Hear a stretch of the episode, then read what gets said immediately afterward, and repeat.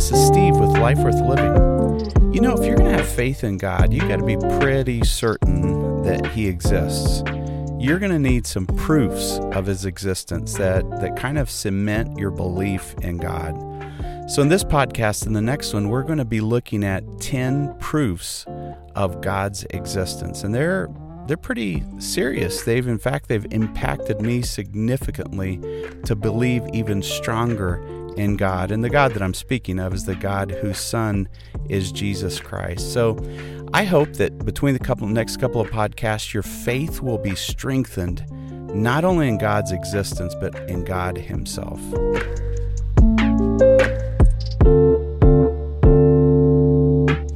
Logically. And in fact, um, going to throw up here just a reminder of, of what apologetics is and what it does. It, it removes intellectual impediments from your faith. So we'll have messages that are spiritual in nature. We're going to have messages that are doctrinal in nature, you know, knowing the truth because the truth sets you free. We're going to have messages that have to do with building your faith, but we also need messages that are apologetic in nature that remove these intellectual impediments. In other words these doubts. Don't you don't you have doubts in your mind? Does god exist? You know did i just you know come from nowhere? What is my purpose? Well i tell you what we as christians need to have answers to these questions. And so for the next two sundays including last sunday and then another sunday uh, we're going to be going from evolution now into 10 proofs that God exists. 10 proofs. And I'm telling you, each of these proofs is powerful, is powerful. And so, with Tina mentioning these, these resources, don't sit there and wallow in your doubt. Do something about it. Study it, get into it, understand it. If you have one of the apologetics that we'll hit sometime this year or next year is how can I know that Christianity is the real truth versus all the other religions that are out there? Well, don't just wallow in that. Study God through His Word and carefully study other religions. Don't get sucked into any falsehoods, but don't just wallow there and be curious the rest of your life. Do something about it.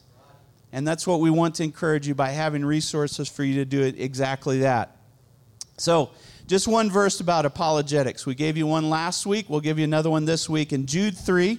Now, Jude's an interesting book of the Bible because it has one chapter. So it's not Jude 3, verse 1 or 2. It's Jude 3. It's the only verse in that, in that book. It says, uh, uh, the, the, the author of Jude says, I felt compelled to write and urge you to contend for the faith. To contend for the faith. You need to fight for your faith. In fact, the Bible says, fight the good fight of faith. Fight it. Don't sit there and just think God is going to thrust everything on you. No, you got to go do your part. Seek God with all your heart. Fight for your faith and learn how to do that. In fact, apologia, which is the Greek root of the word that we use for apologetics, is in fact defense. It's a defense in our case, defense of our faith. But let's just jump right in to 10 proofs that God exists. I wanted so bad to cram this into one Sunday, but you know what? We would have been here until about 1 o'clock today, and I'm not going to do that to you.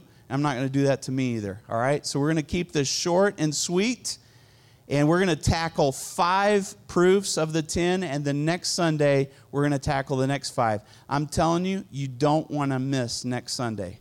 You don't want to miss it, man. There's some proofs in there that I'd never contemplated before that are absolutely mind boggling. One of them is that Satanism proves the existence of God. So you don't want to miss next Sunday. It's going to be really good. But let's jump into these first five today. Here it goes. Are you ready? Take notes, all right?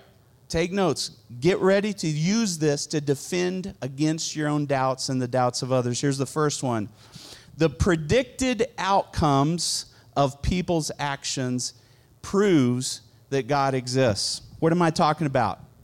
In the Bible, there's so many things that are like this. If you do this, this is going to happen.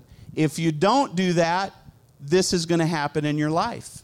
They're predicted outcomes that work over and over and over and over again. It doesn't matter if you're in the, the if you're raised in the Amazon forests or if you're raised in New York City, these if thens work for every single human being on the face of the earth.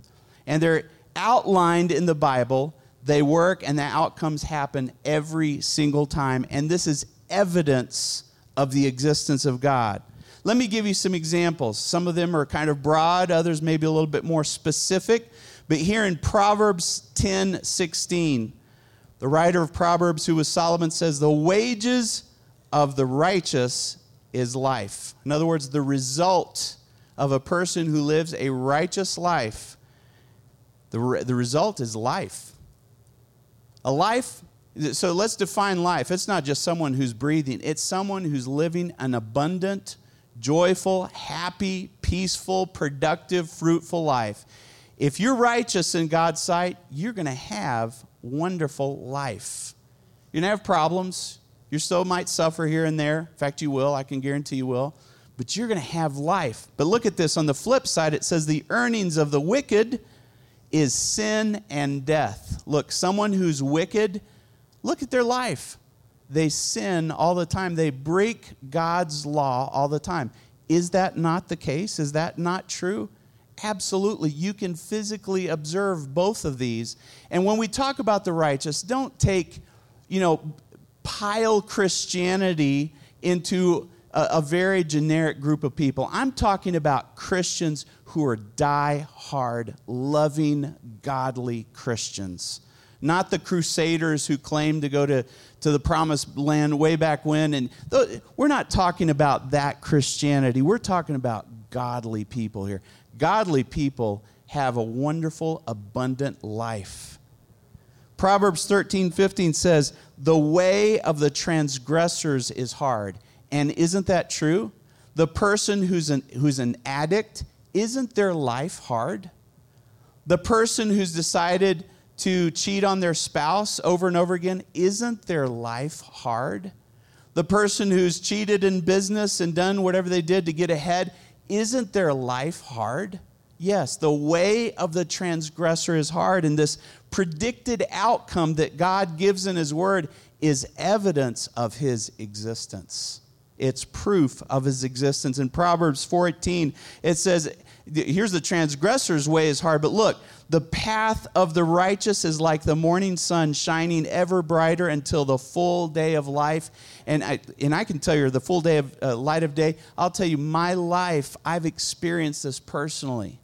Man, as I get closer to God and I let His righteousness permeate every, every corner, every nook and cranny of my life, my life just gets brighter and brighter and better, and depression starts to start sinking away and discouragement goes away and I have peace and I have joy. Why? Because of God's righteousness. His he, he predicts what's going to happen to you depending on the decisions you make. I don't think there's a soul here anywhere that could deny that. And this proves, in a certain respect, God's existence. But if you say, Steve, that's not enough for me, yeah, all right, so so, whatever. Uh, only wise people wrote the Bible and, you know, they, they came up with stuff. Let me give you nine more reasons between this Sunday next. Here's the next one Nature and the universe proves God existence without a shadow of a doubt. In Romans 1, verses 20 through 21, it says, For this, for since the creation of the world, God's invisible qualities, his eternal power, his divine nature have been clearly seen by every single person that's ever existed and ever will exist, being understood by what is made. You can know God because of the amazing, seamless, endless, endlessness of our universe it tells us about God and who God is so that people are left completely without an excuse. An excuse for what? An excuse to say there's no God. We are all without excuse when we contemplate nature and the universe and when we contemplate ourselves and all the things that it takes for us to live. I mean, the earth, it was just slightly tilted, slightly different, would be consumed by the sun. We couldn't have a livable atmosphere at all, an environment to live in. God knows every little detail. The Bible says that in Him, everything holds together. Everything holds together. So there was this famous English philosopher, an outspoken atheist named Antony Flew and back in, he actually died in 2010, but in 2004, before he's, he's, his death, he made this statement God probably exists. Now, this man, if you know anything about, does everybody, do you know C.S. Lewis? Hopefully, most people do. C.S. Lewis is the, the author of the Chronicles of Narnia. We've, there's movies, two or three movies made of them. He's written prolific apologist, prolific author, was, was an atheist, and then was, was uh, by J.R. Tolkien, the guy that wrote the uh, Lord of the Rings and The Hobbit and all of that. He was led to the Lord by J.R. Tolkien.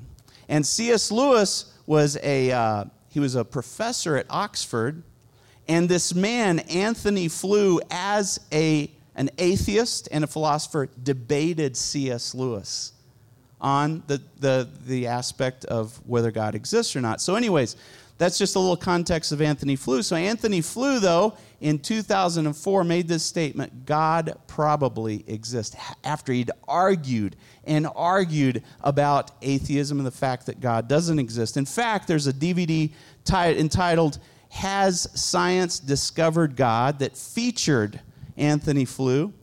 And this research that Antony Flew was involved in as he considered the intricacies and complexities of DNA is that he believed that there was inconsistency with a Darwinian account of evolution that forced him to, to reconsider everything he had believed about God not existing and about evolution. He was a philosopher, an atheist. And he said, has, he said, has shown by many unbelievable uh, by almost unbelievable complexity of arrangements which are needed to produce life that intelligence must have been involved. Can I tell you something? You don't just need the Bible to find God. Nature leads you to those conclusions. Now, I would argue that you definitely need the Bible to be a die-hard, strong, power packed Christian and live a life that's full and abundant. But I'll tell you, nature leads you to the conclusion of God. In fact, Psalms 19, verses 1 through 2 says, The heavens declare the glory of God, and the sky proclaims, above, proclaims his handiwork. Day to day they pour forth speech, and night to night they reveal knowledge. Tina and I went to a planetarium years and years ago. And if you haven't gone to a planetarium, you should. All right? Go to a planetarium and have them show the, the stars, then the galaxies, and the seemingly endlessness of space. And it just completely overwhelms you. And if that overwhelms you, God should multiple times over overwhelm you even more. Unbelievable. But here's the third thing that proves God exi- God's existence, and it's rational thought, logic.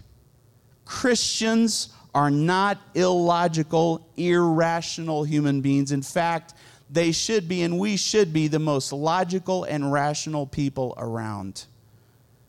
By process of elimination, in 30 minutes last Sunday, we proved that the theory of evolution is not substantiated by science. Listen to it. We've got it recorded. You can get on our website and listen to it. I'm not going to go over that again.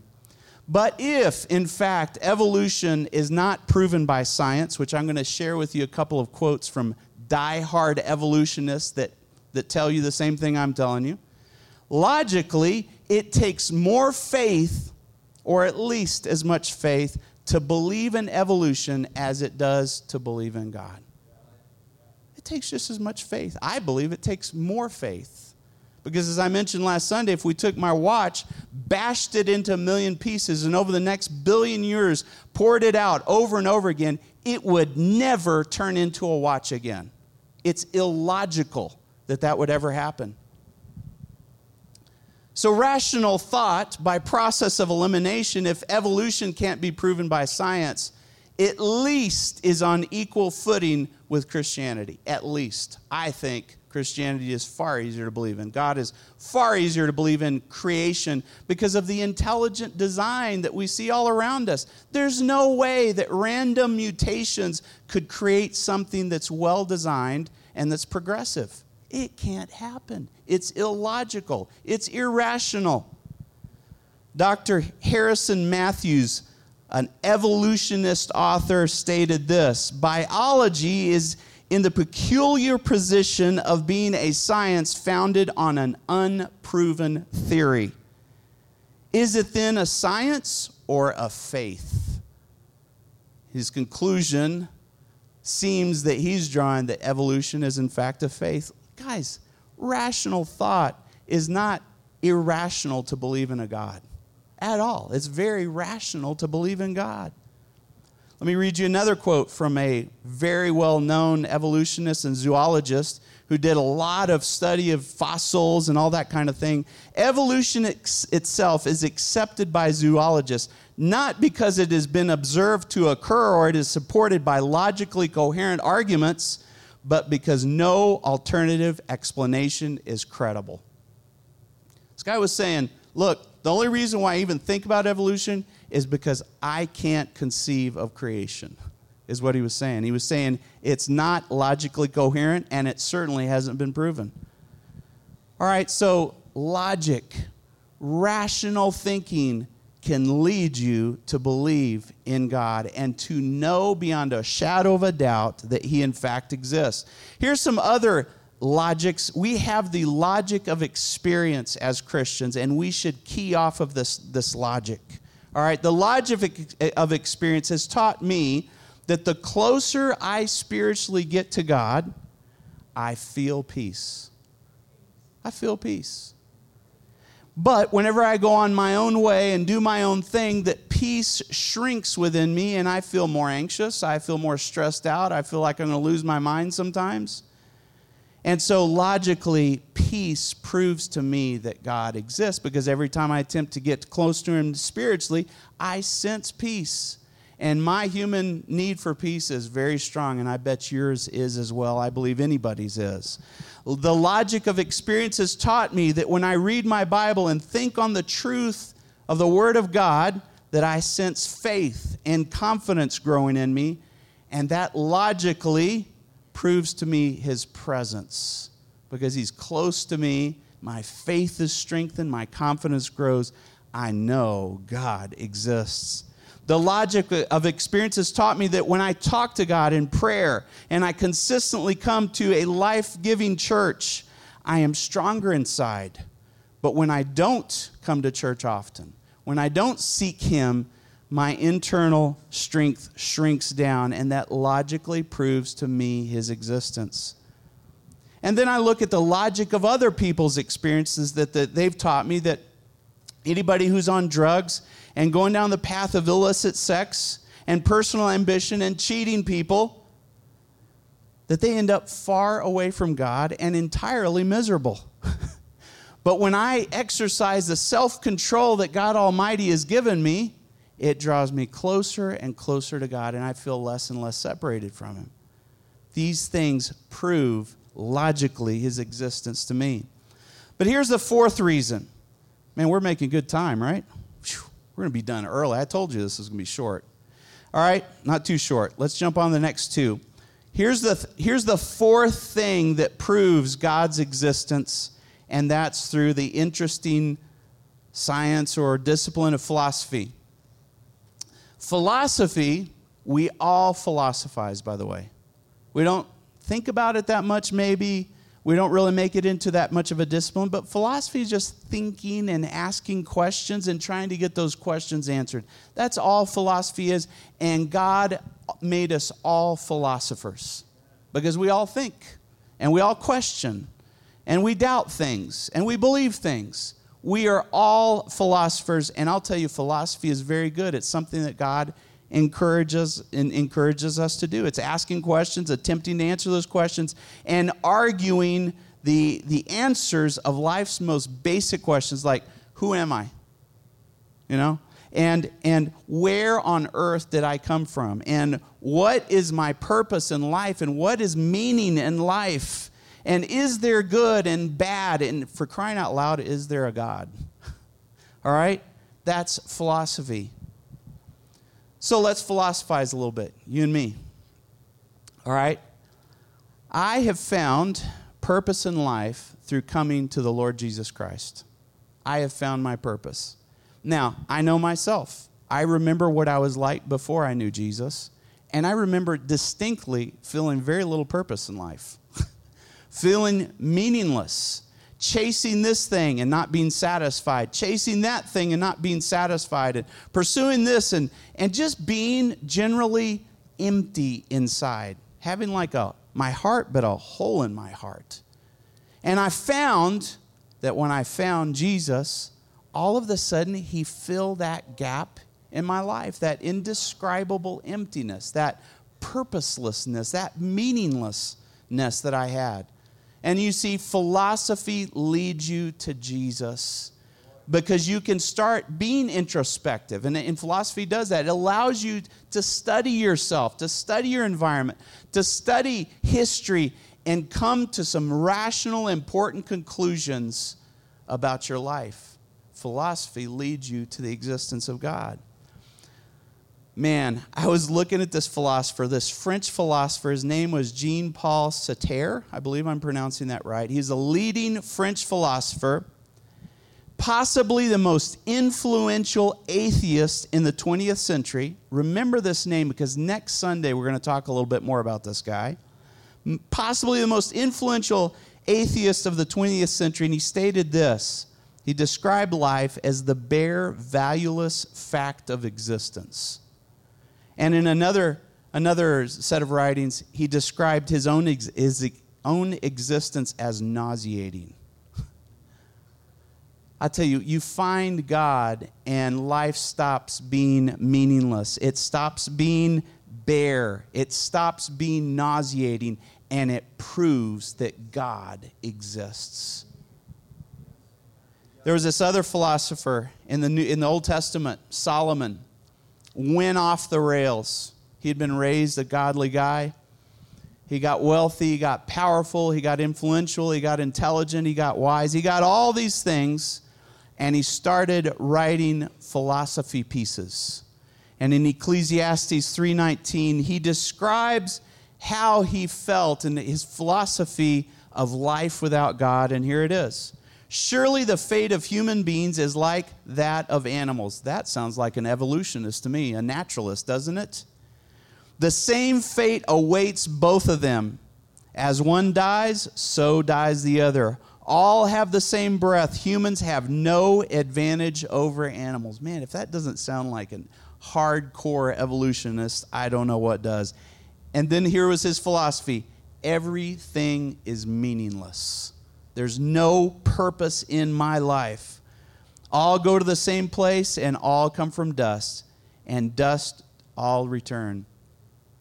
Wow.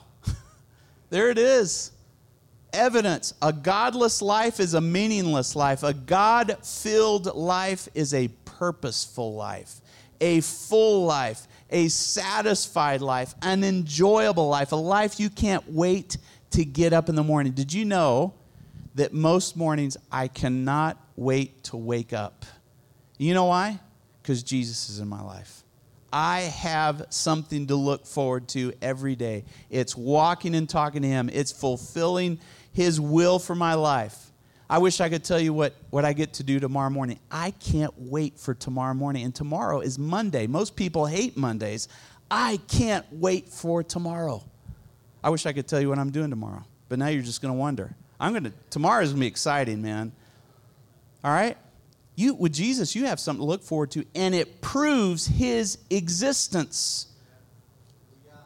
Look at this in Colossians 1:16 it says everything got started in God and finds its purpose in him. Everything. got started in God and finds its purpose in Him. Let me tell you what, if you're trying to fill your life with experiences, you're going to end up having an empty life. The experiences of life are just the, the, the icing on the cake. The cake is God. Put God first, and life will have a lot more savor to it, a lot more flavor to it. But here's the last one that we'll talk about today. I can't wait for next week, man. Next week is going to be like counterintuitive. it's going to knock us out, but it's good. Look at this, though. Human laws and religion prove the existence of God. And let me see if I can get you to where, to where you believe this. Every human culture, every human society has a moral component. Every single one. There's laws, there's rights and wrongs, there's penalties for wrongs, there's encouragement for rights, and there's no anthropologist in the world that would disagree with that statement. Every society, every culture has a moral component. Look at the cartels. Even the cartels, man, they have laws, and you get shot for not following their laws. Go to a failed state like Libya or Somalia, and where there's warlords, there's laws, and there's a, a sense of morality. It may be a twisted sense of morality, but there it is. There's no such a thing as lawlessness for any long period of time. Laws begin to take place. And religion has been there since the dawn of time. What is up with that? Well, I stumbled across this humanistic article on the internet this week, and this person who's a non Christian, look at what she said.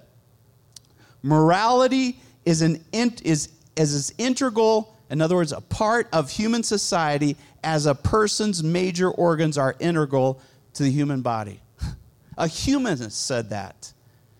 Now, you would say, what on earth? how can, if this is true, why is that? Why is morality and, and rules and regulations and a sense of right and wrong in, is innate in every single person? Well, Romans 2 14 and 15 explains it clear as day, and it says this Indeed, when Gentiles, in other words, when non Jews who don't have the Mosaic law, okay, when those folks, that's you and me, by the way, when those folks who did not have the law, nothing written down for them, do by nature the things required by the law, they are a law for themselves, even though they do not have the law. They show that the requirements of the law are written on their hearts, their consciences, also bearing witness, and their thoughts sometimes accusing them and other times defending them.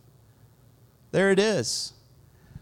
When God created you and me, He imprinted a conscience on us. He imprinted a sense of right and wrong within us that we can't get away from.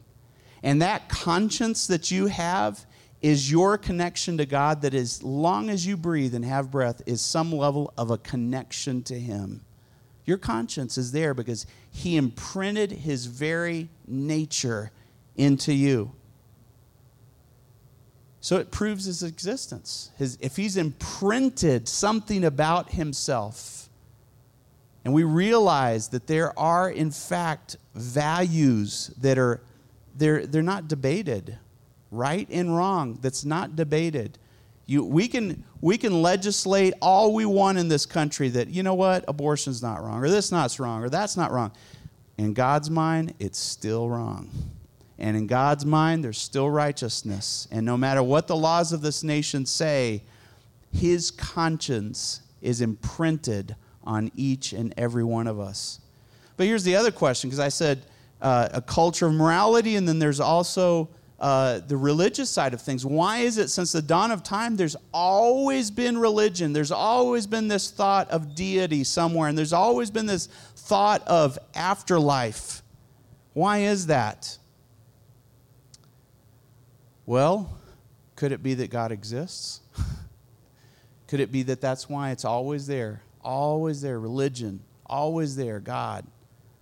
I believe it's another proof and evidence that God exists. We can, we can be as progressive as we want and get to be atheists and evolutionists and, and valueless people. That's not progressive, by the way. That's regressive. That's going the wrong direction. That's going down to a breakdown of society and culture and distancing ourselves from God. But this, this, this thought that morality and religion is kind of imprinted in our hearts is another evidence of God's existence.